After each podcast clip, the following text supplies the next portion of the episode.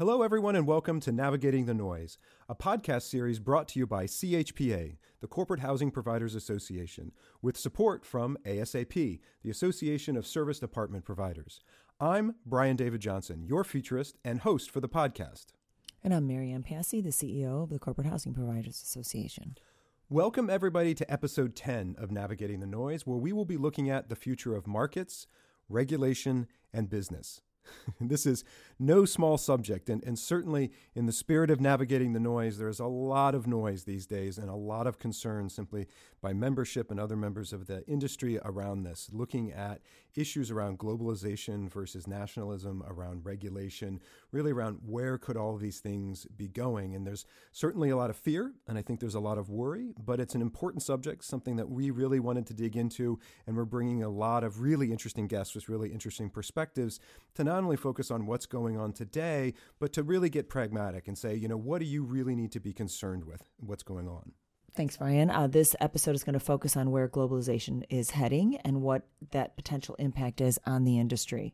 Also, where likely will the supply chain for different countries move, um, and where will that impact the economies of various countries?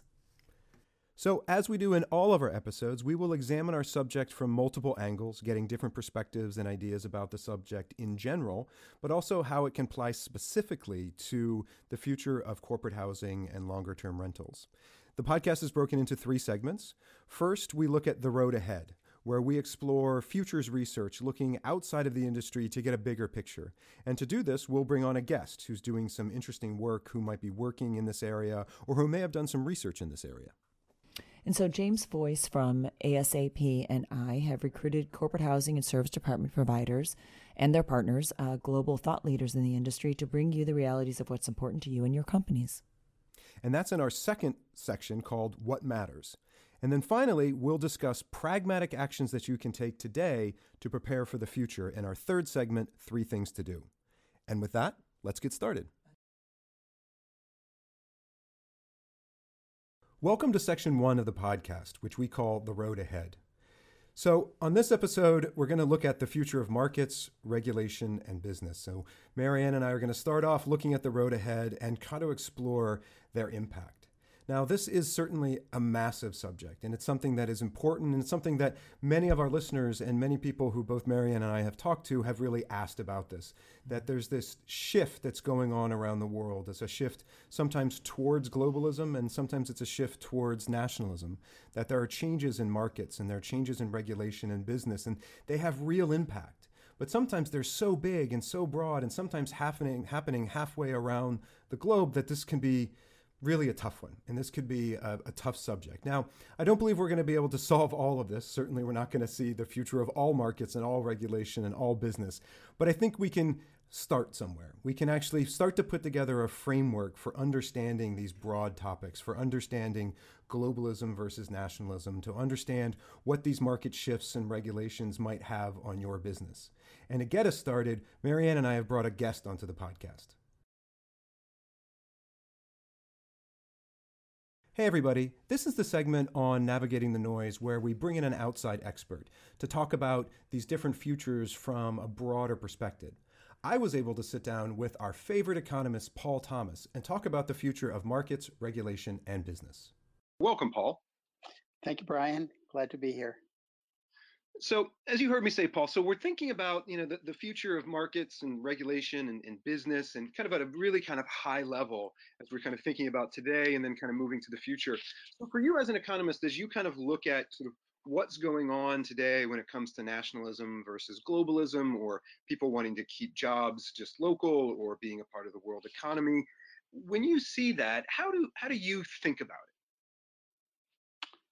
Well, I think sometimes we put a label on on our thoughts, on our philosophies that may not be how we got there. So a lot of people um, may be very worried about what happens to their job in the US and be very wary about foreign competition and start to have an inclination towards closing things down a little bit to to try to gain some more job security themselves and other forms of security.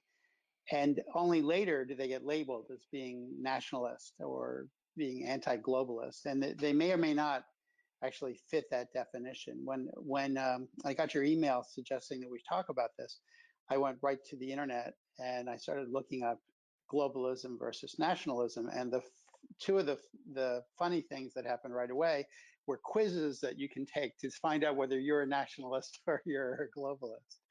and and um, it was fun. And I so I should confess, I um, I'm not a nationalist. I'm not a globalist. I'm an extreme uber globalist by the by by one of the tests that I took. So correspondingly, you can probably figure out some of my my um, leanings from from that that confession.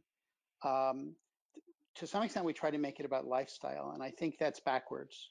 Uh, you know, I I think uh, just like talking about supporters of the president versus opponents of the president, we try to talk about it as lifestyle. If you know whether there's a Whole Foods near someone's in someone's precinct uh, versus a Cracker Barrel, you supposedly can predict who they how their precinct went for president.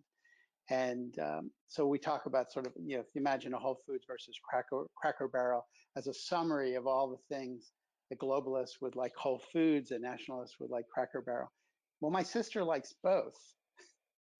And so I'm not so sure that they're they're that predictive. But they they have they do have to do with, I think, some insecurity that people have, worries.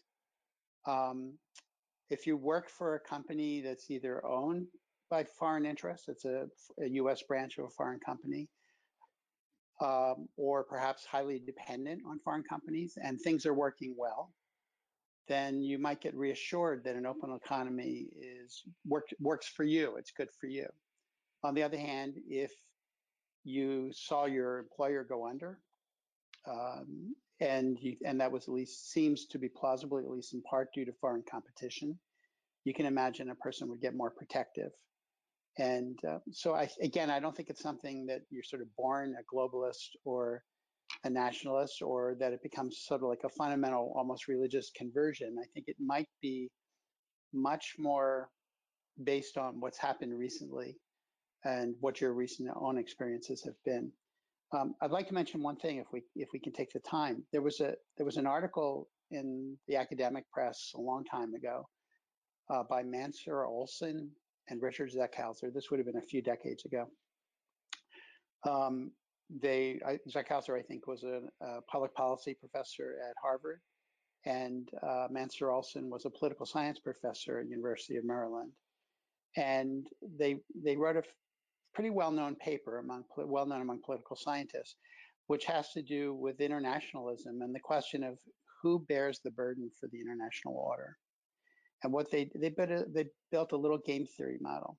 And what they ended up deciding is the reason the United States pays for NATO, pays much much more than anyone else for the United Nations, um, it often acts like the world's policeman. Is we're so big and we have so much more interest around the world than many other countries do that they can sort of free ride on us. Um, it, it just makes no sense for them to contribute if we're going to pay for it. And we dare not experiment with not paying for it because we're again we're everywhere around the world and we could be badly hurt if the if the international order falls apart. Now now go forward several decades since that article was written, and we're not as big a part of the world anymore you know, we were once regularly uh, after World War II, we were 40% of the world economy, and we we watch ourselves being um, partially eclipsed by other countries that keep growing faster than we do. And it's at a certain point, I haven't heard anyone mention this, but it's not that original a thought. At a certain point, the right attitude for a declining power, and I'll I'll sort of apologize. I don't mean that we we couldn't win in a war what I mean as a declining power is that we, relative to other countries, they have their fingers everywhere also, especially China, but also India and many other countries. Um, and so it doesn't make sense for us to foot the bill entirely anymore um, as much as we as it used to. And this just sort of is like an accounting. But then you go ahead and you say, well, it's changing attitudes. It's soon it becomes almost a psychological characteristics. So I think it may be happenstance that, um, or the natural remember the U, the U.S. was such a big part of the world economy after World War II because large parts of the world had been had been destroyed in a terrible war. So as as China, now China, but before then Japan and Germany, as they recovered, we have other countries that will find it worthwhile a little bit not to be free riders, to make their own contributions. And we lose the strong argument that we should be footing the bill. And we don't talk about it that way, of course. Uh, the president talks about it as we've all been silly and we've been paying the bill and now we're not going to be silly anymore. The Mancur, Olson, and Richard Zeckhauser article would say it was in our interest to pay the bill for a while. And maybe it isn't in our interest now. And the last thing I'll say is the world probably becomes more dangerous if we don't step forward because it doesn't make sense for us to step forward as much anymore. We're not we're not that big a part of the world anymore. Um, it, the world becomes more dangerous because it doesn't necessarily make sense for these other countries. If you have 100 countries that are all the same size, almost no one contributes almost anything. If you have 100 countries and one of them is a giant, the giant pays the bill. So the bills, it's going to be harder if this is right to get people to pay the bill in the future, and people will act as if they're more nationalist. But again, it's almost an accounting uh, phenomenon. Yeah, that's a really that's a really interesting way to kind of think about it. That that um, America's sort of economic shift in the world and how that how that would reflect. Let me let me ask you this, Paul. So you know, as a, part of this podcast, you know, it's for, you know, average business folks, right? Folks who, you know, certainly aren't economists or futurists or they're just, they're, they're business people. So I wanted to find out, so eh, one of the things that you're really good at is actually putting these terms in ways so that business people can use them and think about them or think about them in a different way much like you just talked to us about globalism versus versus nationalism and you've spent the majority of your career actually working with business people around um, kind of um, econ, um, economics. So how would you, how, how can average people, average business people kind of prepare or think about the future? Or is there a framework or a way of thinking that, that they could kind of approach kind of this state of kind of what's going on and what's shifting? Because I said a lot of people do feel disempowered. Is there a, um, a, a way for them to, to kind of think about how they, what they might do or how they might take action? Um, sure. Yeah, I liked that when the, the, question when you sent it to me. Um, so I immediately started thinking of all the great places we have where people can follow to the extent they want to um, what what people are thinking about the economy and the political economy. Um, and so I would say, and I would guess that most of your uh, members um, are pretty well informed about business, especially the business that are in the geographic areas where they, they have their businesses. So I don't think it's that hard. I mean, it's keeping up with the business page, reading maybe some national or, or internationally renowned publications every now and then, like the Wall Street Journal. Or, you know, if I, if someone told me they're, they're only going to read a couple of things, I would say read the New York Times and read the Wall Street Journal. And I know you're not practically going to have time to read the whole paper but just sort of scan them and find interesting articles. They're both they're both great journals, great publications. Um, I really love the uh, webcast, uh, the podcast Planet Money. It's very funny and it it it it has business people and politicians and journalists and economists sort of arguing about funny things, uh, talking about big bets they've had about how the economy was going to evolve. Um, there was a great story not not too far from where Intel's headquarters are in Southern California. There was uh, eh, sorry in uh, in Santa San Jose, California, Santa Clara. There was a great story that uh, Planet Money picked up about um, raising minimum wage in San Jose, California, but it wasn't raised yet in Santa Clara. And the line dividing the two cities goes right through a mall and so some of the so some of the uh, stores in the mall had to give people raises to meet the new minimum wage rules, and others did not because they were on the Santa Clara side instead of the San Jose side.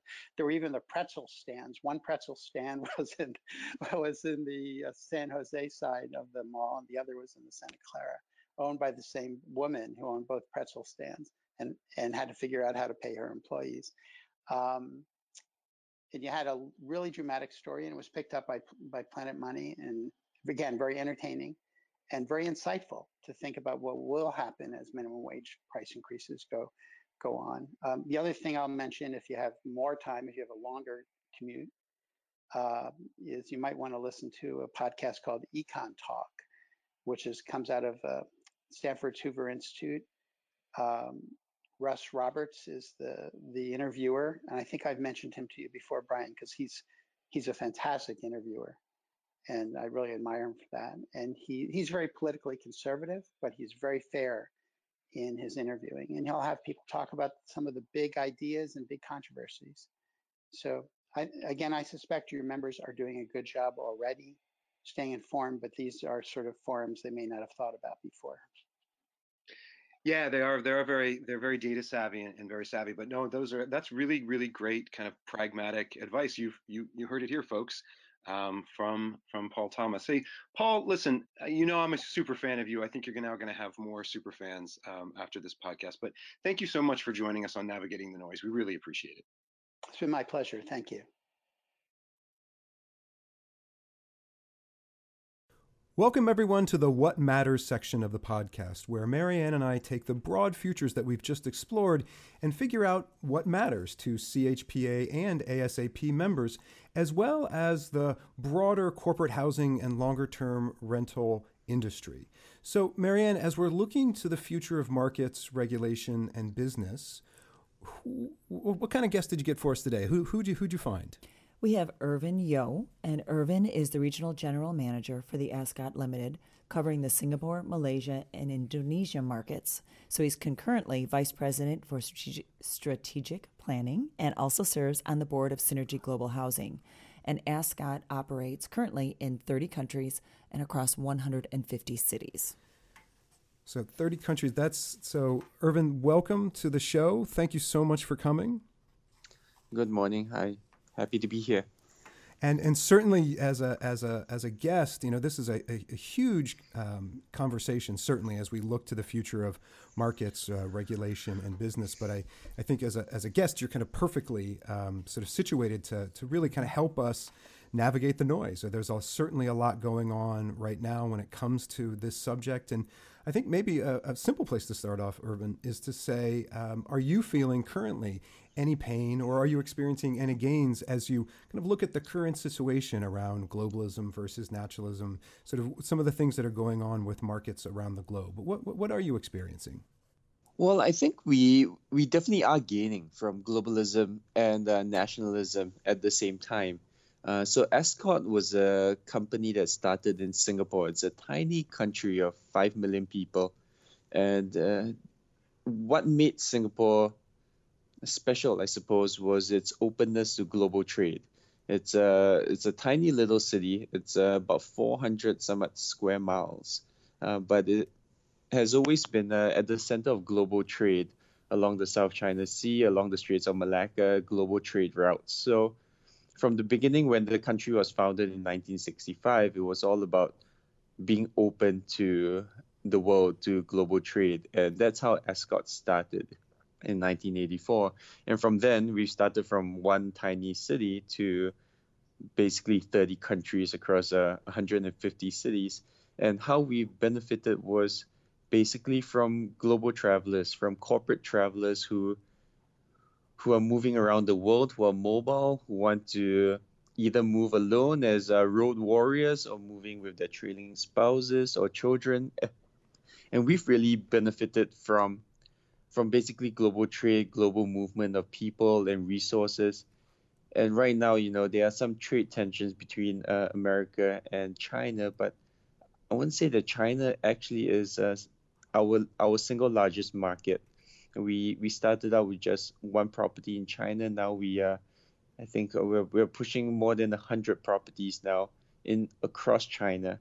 And one of the interesting things is that when we first started, nine, more than 90% of our guests staying in our properties in China were foreign. But now, increasingly, we are seeing a lot of local Chinese also staying in our properties. And, and this is a, a trend that we are also learning a little bit about because China is a huge country and there's a lot more intra country travel to complement the global travel. And this is something that you know you would know that is very mature in America, where domestic travel, domestic transfers, multifamily, corporate travel is such a huge thing.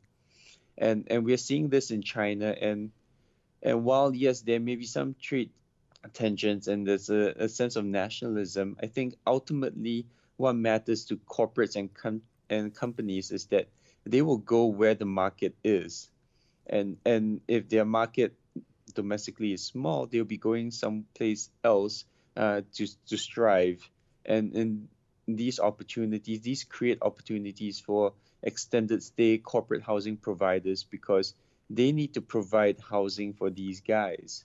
Um, if you if you were to come to Singapore, you would be able to stay because everyone speaks English and in a in in basically in extended stay properties in the in the branded property or somewhere else. But if you were going to go to, to as part of your uh, company's expansion into less lesser known markets, Middle East, Africa, even China, you would be very much looking at a, a reputable extended stay provider that that can give you the peace of mind uh, to to have a safe, comfortable place to stay while you you spend your day doing your work. So definitely, I think we we are seeing more gains than pains. Yeah, that's really it's really interesting, Irvin. That uh, that you would say that it kind of sounds like it's it really it depends upon the market. It depends upon the size of the market. So as you say it's you're experiencing gains from both. So if it's uh, if it's globalism it means that it's people traveling around the globe as you said being road warriors or moving around the globe. But if the if the market is big enough in a way mm-hmm. you could profit from nationalism as well because you have more people if you have a sort of closing down and sort of moving away from globalism that if the market's big enough they can travel sort of like you said, in, intra-country travel, and that's a I think yep. that, that's a that's a really interesting perspective. And it's a little bit different than what we what I've been hearing from our smaller member companies. They've been used to the domestic travel um, within North America, especially, and now that uh, they have there's a global economy, they've got clients that they've been used to serving in that capacity now that want that need to be elsewhere in the world, and so they are expanding their networks um, and their partnerships across the globe to be able be able to service them um, wherever they happen to travel, either individually or with their families. So, kind of the reverse of what um, Irvin is seeing is what uh, is the trend that some of our smaller member companies have been seeing here. Yeah, Irvin, would you would you agree with that? That you think that really the, the size of your organization allows you to get the gains from both globalism and nationalism, where if you maybe have a smaller provider that really has to focus on their kind of specific market. Would you agree? Yes, I think so. Well, that that was one of the main reasons why Ascott decided to take a global presence. In its early days, we we wanted to just stay around Southeast Asia, and then later on, you know, we realized that our corp- our corporate clients, our companies were telling us, "Hey, it's great that you have property in Singapore, but I need to be mm-hmm. in Malaysia. I need to be in China. I need to be not just in Beijing, Shanghai. I need to be in this second tier, third tier city. Why don't you have a property there? So what we've done is to expand according to basically the needs of our clients who who have global needs uh, some of them, sure, they, they just want to be in certain cities, but many of them want to go uh, into other other cities, going further afield. Um, basically, after you've you've uh, I w- I don't want to say exhausted, but if you you've already tapped the opportunities in the main cities, you want to be looking at other places around uh, the country. So you're going a little bit further afield, and we want to be there to provide a good housing solution for our clients and the peace of mind that comes with having the branded uh, good quality property. So that's how we've also looked at our expansion. Uh, when we are in countries, we are not just in the capital cities, we are also going further afield uh, to provide that option for our our clients as well. So yeah, really it really was your your your clients and the, mm-hmm. your client needs kind of pushing you to to make that. So let me let's let's carry that on a little bit further. Irvin is to mm-hmm. say so. As you start to look out to the future, you know how are you? How is your company preparing for the future? Especially as we think about the kind of this future of markets and regulation and business, the this kind of world of globalism versus nationalism. What how are how are you preparing for the future? Well, we're preparing for the future by by well, first, we want to be in locations that our clients want to be in. I think we've covered this a little bit earlier. We want to be a little bit ahead of the curve uh, because in property development, there, there is a long uh, gestation cycle. It takes a couple of years to get a building up, right? Some client comes to us and tells us, hey, I need to be in Ghana. We're not going to have a property up tomorrow. So we, we, what we're trying to do is to get a sense of the corporate travel of, about the business and this is where uh, being an extended stay property, having guest service officers, hosts on property, talking to clients, uh, this gives us a good bellwether for for where the movement is, so that we can get ahead of the curve, get a property there, so that when when the demand comes, um, we are in good position. But beyond that, beyond just physically being in the places where people want to go, we need to make sure we have the product that serves what people want. And well, one of the reasons why the Ascott uh, invested in the Synergy Global Housing, which is you know very familiar to to all the listeners here who who are part of CHPA, is that we think that they represent very much the travelers of the future. Um, when we started in 1984, we were we were serving corporate travelers, and these are guys in business suits carrying briefcases, and they're going to capital cities. In fact, they're coming with their their spouses, their children, and they would be staying for years at a time. But now with the advent of, well, first the the major trend was uh, um, low cost air travel, and with low cost air travel came the trend of people doing the the Monday to Thursday in in the city and then weekends back home. So their their needs shifted a little bit from long term housing to more uh, a weekday workday type um, housing. And the other major trend that we are seeing is the is the change in tomorrow's business travelers, and these are guys from who's doing the, the, the major hiring, who's hiring out of colleges, who is expanding globally, these are a lot of the technology type companies, and their corporate travelers are not wearing suits. They're not carrying briefcases. They're in t-shirts. They're in jeans. They're carrying sling bags, and and their demands for corporate housing are very much different. So what we are looking uh, at is to make sure that while we have the location where we have the product, we're also making sure that we have the right product that appeals to these guys who who now have uh, have work and play kind of kind of smushed up a little bit, right? I'll give you just a quick couple of examples. One is that our our corporate travelers used to go to work at nine to five, and now they're working very flexible hours. They could be telecommuting, they could be going at 11 they could go, be going at 12 so the property needs to be conducive for them to work on property not just like home and the second trend that we are seeing is that while the office used to be just cubicles and it's very clearly when you walk into the office you know it's in the office today you look at the offices that are coming up the co-working spaces the WeWork spaces even the traditional offices are being expanded to to be both work and play in the same mm-hmm. in the same space so the demands that we are getting from our corporate travelers is that they want their apartment not just to look like home but it also needs to be conducive for them to work and and we want to make sure that we provide the environment. So first we want to make sure we're in the right geographies.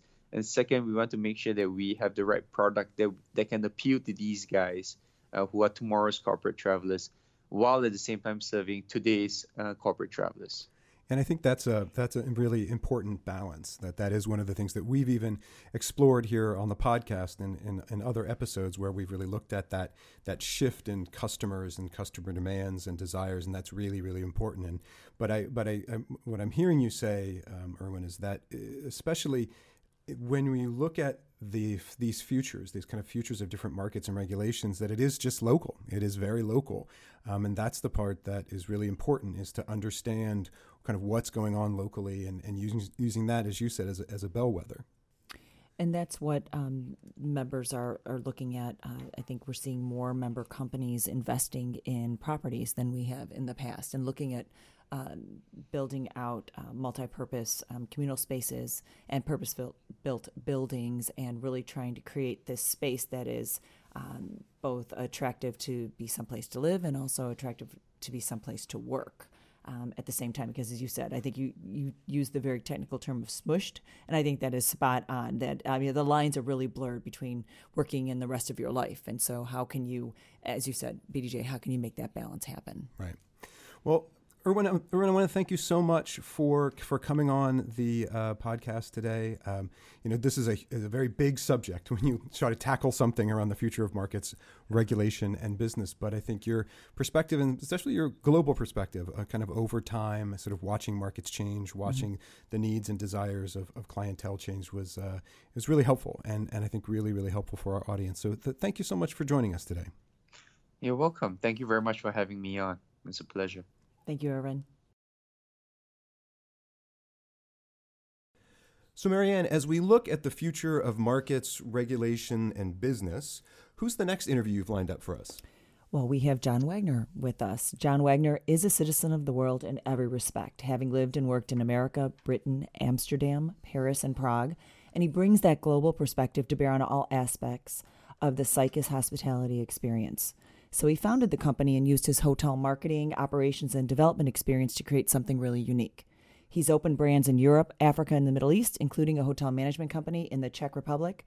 And Marriott, he was Marriott's first sales and marketing VP for Residence Inn, and he was over their first 125 hotels. So he's bringing all of that to bear on our podcast today. That's great. Wow. Well, John, welcome to the show. Thank you very much. I'm really not that old, but uh, it makes bio makes it sound like I am. Well, I think your bio and certainly your background really makes you a, a perfect guest. Marianne is, always does a great job finding us these these great guests as we as we look out at this kind of the future of markets and regulation and business, this kind of globalism and nationalism. Certainly, there's a lot of change, and we know for a lot of our listeners, they're really interested in this. You know, some are kind of worried, some are kind of excited by it that they see um, opportunity. And so, on navigating noise, what we're always trying to do is just that: help people kind of navigate the noise through all of what's going on. So let's just dive right in. So, John, are you feeling any pain, or are you experiencing any gains? From the current situation, from globalism versus nationalism, from regulation in business, what are you experiencing all around the globe? Our business, the serviced apartment business in, in Europe, uh, closely akin to the hotel business, I think is a major beneficiary for the way the economy and, and globalization, as you call it, is, is emerging as, as a lifestyle. And, and I think that's how I would characterize it. It's a lifestyle. The way people live and work is dramatically different today than it was even a few short years ago. For example, there's so much, uh, so many people that work not for a, a, set job, but rather in their own business or for their own consultancy company, and they travel and they move around the globe.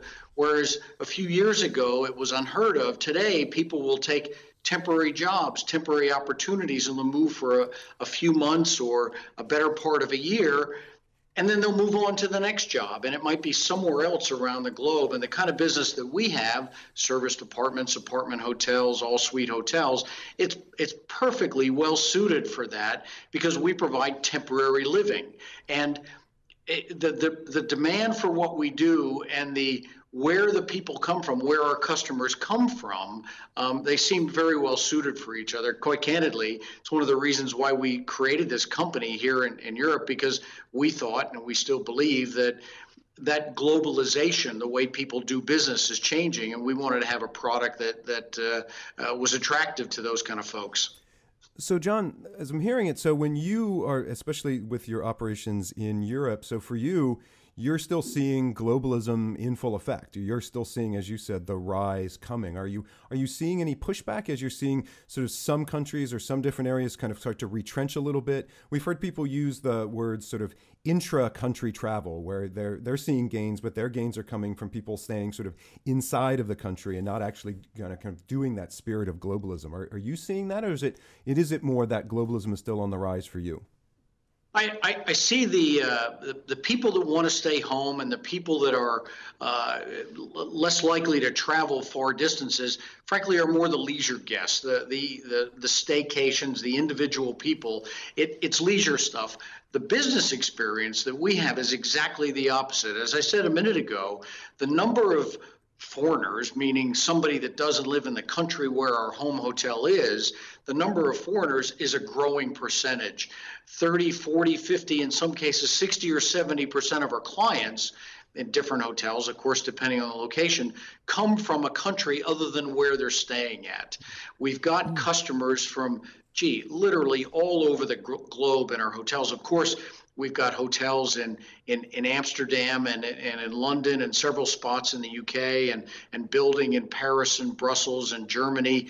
Those are destinations and those are economies that welcome and attract individuals from around the globe. And so the interchange of intelligence and, and skills back and forth. It's why we're building hotels there, why we're operating hotels. And those economies and those businesses, those industries, they want that skill base. Yeah, and, and that's one of the things that as we've been as we've been talking to people on the podcast, that's come up a lot that people are kind of making those decisions and they, they really do enjoy that. Well, with all that in, in mind, with with as you're you're seeing this kind of gain, this benefit of kind of globalism uh, one of the questions that Mary and I want to ask also is so, with that in mind, so how are you and how is your company? So, how are you then prepping for the future? If you're seeing over the past few years, if you've been seeing this rise as you look out to the future, what is your organization doing to prep for it? it, it much of uh, your question, much of my answer to that question, has to do with the physical in the in the hotels themselves, the properties. Just as I said that uh, globalization means people move around more, their expectations for what they where they stay when they get there is also changing pretty dramatically, pretty quickly. Um, whereas uh, many of us t- in times past, and partly because of of cultural expectations, when you're in your hotel, when you're in your strange city, you stay in your room. You're you're on your own. You're you're an island there while you're there because as I said, it's not culturally uh, expected that you mix with other people. There wasn't really the environment. Many people don't want to go sit in a restaurant on their own. That those are those times are changing, I think, and even old people like me when you're in town for a while, um, you, you want to have some human interaction. You want to talk to somebody. You can't do it in a in, a, in old fashioned, or you, you can. Some people still do, but most people are not comfortable going into an old fashioned bar.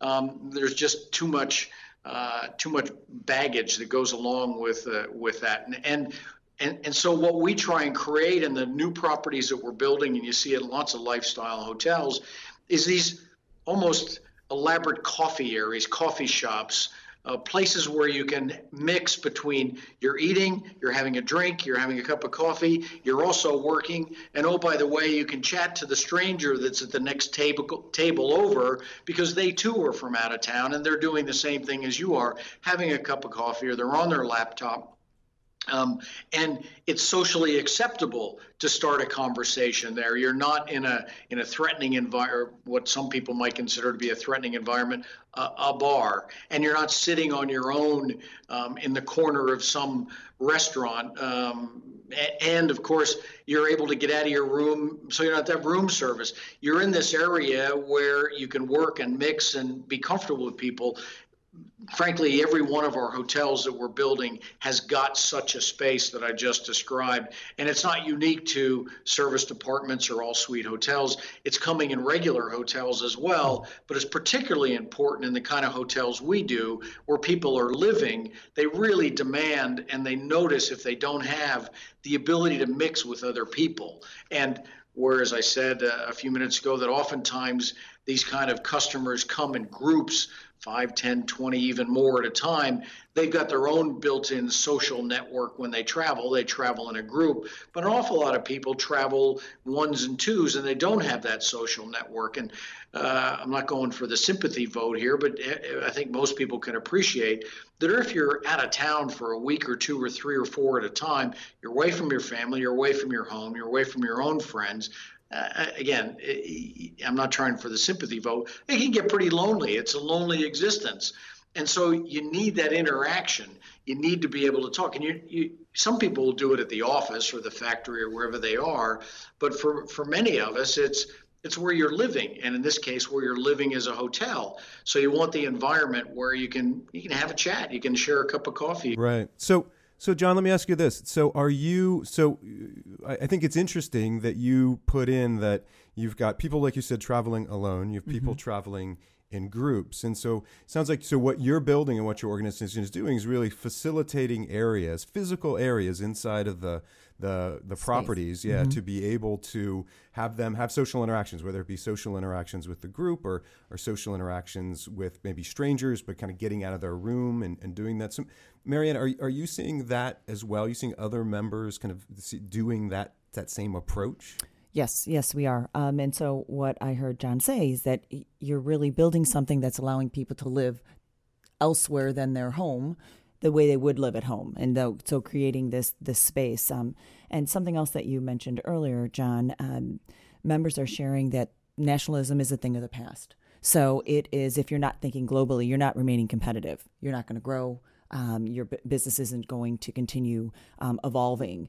And so, all of the things that you outlined are what a lot of people are seeing everywhere in the world today. Oh, yeah, that's good. Mm-hmm. Yeah, that, that, uh, as a follow up, John, I would put that to you. Do, do you agree with that? So, this idea that nationalism, from a business standpoint, is really mm-hmm. a thing of the past, and that if you really aren't embracing globalism, and this idea, as you said, of people traveling around to do business, that you're kind of a dinosaur. Would you agree with that? I, I, couldn't agree more. I think as as I've traveled around the world, both on business and pleasure, and I've done it for a few years, the w- one thing that I really enjoyed, despite all the, the politics and all the, the the global issues and wars and stress and anxiety and all that stuff, so rarely do, do the average people, the normal people in a country, they usually just don't pay any attention to that. That business and, and commerce in general really transcends any of that national pride and whatever prejudice or bias you may have and what, what shows up on the newspaper is politics. When you talk to real people and real business people, so rarely does anybody think about that at all. That's great. That's great. Well, well, John Wagner, thank you so much for joining us on Navigating the Noise. Your your perspective and your global perspective, I think, is, is really helpful, mm-hmm. and, and being able to to bring those in. And I think you've you've given us a little bit more of a perspective um, and a little kind of a deeper dive into this area. So thank you so much for joining us. Thanks, John. Hello, everyone, and welcome to section three of the podcast. This is called Three Things to Do. This is where Marianne and I look back over the episode and consider what are three things that you could do? What are three pragmatic things that you could do today to start getting ready for tomorrow? And on this episode of the podcast, we looked at the future of markets, regulation, and business. No, no small subject mm-hmm. by any means. Certainly a very important subject. It's a subject that we've had lots of people writing in about. I know, Marion, when you go to events, and certainly when I give speeches and give talks, people always want to know about this. And I, I, I don't think we could tackle it all in, right. a, in a single podcast, certainly, but I think this was a good start. And so we think we've come up with some, I think, some really good three things to do here. And it's really, uh, the first two are really more on the serious side and, and pretty um, pretty hard nosed. So the first thing of your three things to do is to analyze. Analyze your market and understand what effects these shifts could happen. So when it comes to shifts in markets, shifts shifts in regulation and in business, whether that be globalism or um, nationalism, you know, what could that happen? Again, one of the things I think we learned from the podcast really specifically is that you know all all markets are different globally markets look differently and actually depending upon what markets you're in it's going to be different. So that's where i'm saying you know take a moment take a step back if this is really weighing on you and really do that analysis. Kind of think about what what might happen if these shifts begin to to move or change in your market and what that might what that might mean. And then the second of your three things to do would be review. And this is really the flip side of of the first thing of, of the analyze the second thing would be review what effects these changes, the changes you've just thought about in your analysis, review what effects these might have on your customers. I think this is something that uh, definitely Paul brought up um, early on, saying you understanding that this these changes and these shifts may not only just affect you and your business, but they'll affect your customer's business as well. This could be something around visas, this could be something around mm-hmm. trade, so that you are prepared if this does happen, that you know you might need to make a pivot and make a change. And so those are the first two. And I think the first two are are pretty serious and, and something that I do believe from a business standpoint everybody really should do to be prepared for tomorrow. But the, the third one I know, Marianne, you really like, and I, and I really liked this idea and it came up time and time again. So the third thing to do is consider. Consider globalization as a lifestyle. I think uh, John Wagner brought that phrase um, uh, to these podcasts, but I agree with that. So kind of consider that as part of your business development plan. So, as John mentioned, he also said, you know, 30 to 70% of guests are coming from another country. So, at least that's what he's he's seeing in the UK, and I know um, our members throughout the world are also seeing this. So, you need to think globally to stay competitive, and so you need to appeal to a, a more global audience. And I think the reality of the times that we're living in is mm-hmm. they're complicated. They're not set, and they're going to continue to shift and be uncertain for a while now. And that's just the reality of the of the present that we live in. And so, as you're preparing for that future, I think you know considering uh, globalism as being many people in the podcast considered globalism to be good for business. Mm-hmm. That that yes, sure. you you might be in have small sort of intra-country travel but really that there's always going to be this global nature and that people have seen it and they're continuing to see it and I think I think thinking of globalization as a lifestyle is also much more broadly when it comes just around business in general. It is, but basically people are people. So right. keep that factor in mind. Right, yeah. definitely. And so those are your three things you can do. So you number 1 analyze, mm-hmm. number 2 review, and number 3 consider. Consider globalization as a lifestyle. So those are your three things and that's the the close of our podcast on the future of markets, regulation and business. So Marianne, you want to take us to the exit? Thank you, everyone, for listening to Navigating the Noise podcast brought to you by CHPA and ASAP. So please reach out to us and let us know what else you'd like to hear, what else you'd like to ask BDJ, or just to help us stump the futurist. You can email me at map at chpaonline.org, follow us on Twitter at chpaonline, or visit our website, www.chpaonline.org. Thanks everyone for joining us here on Navigating the Noise, brought to you by CHPA and ASAP. We'll talk to you again soon.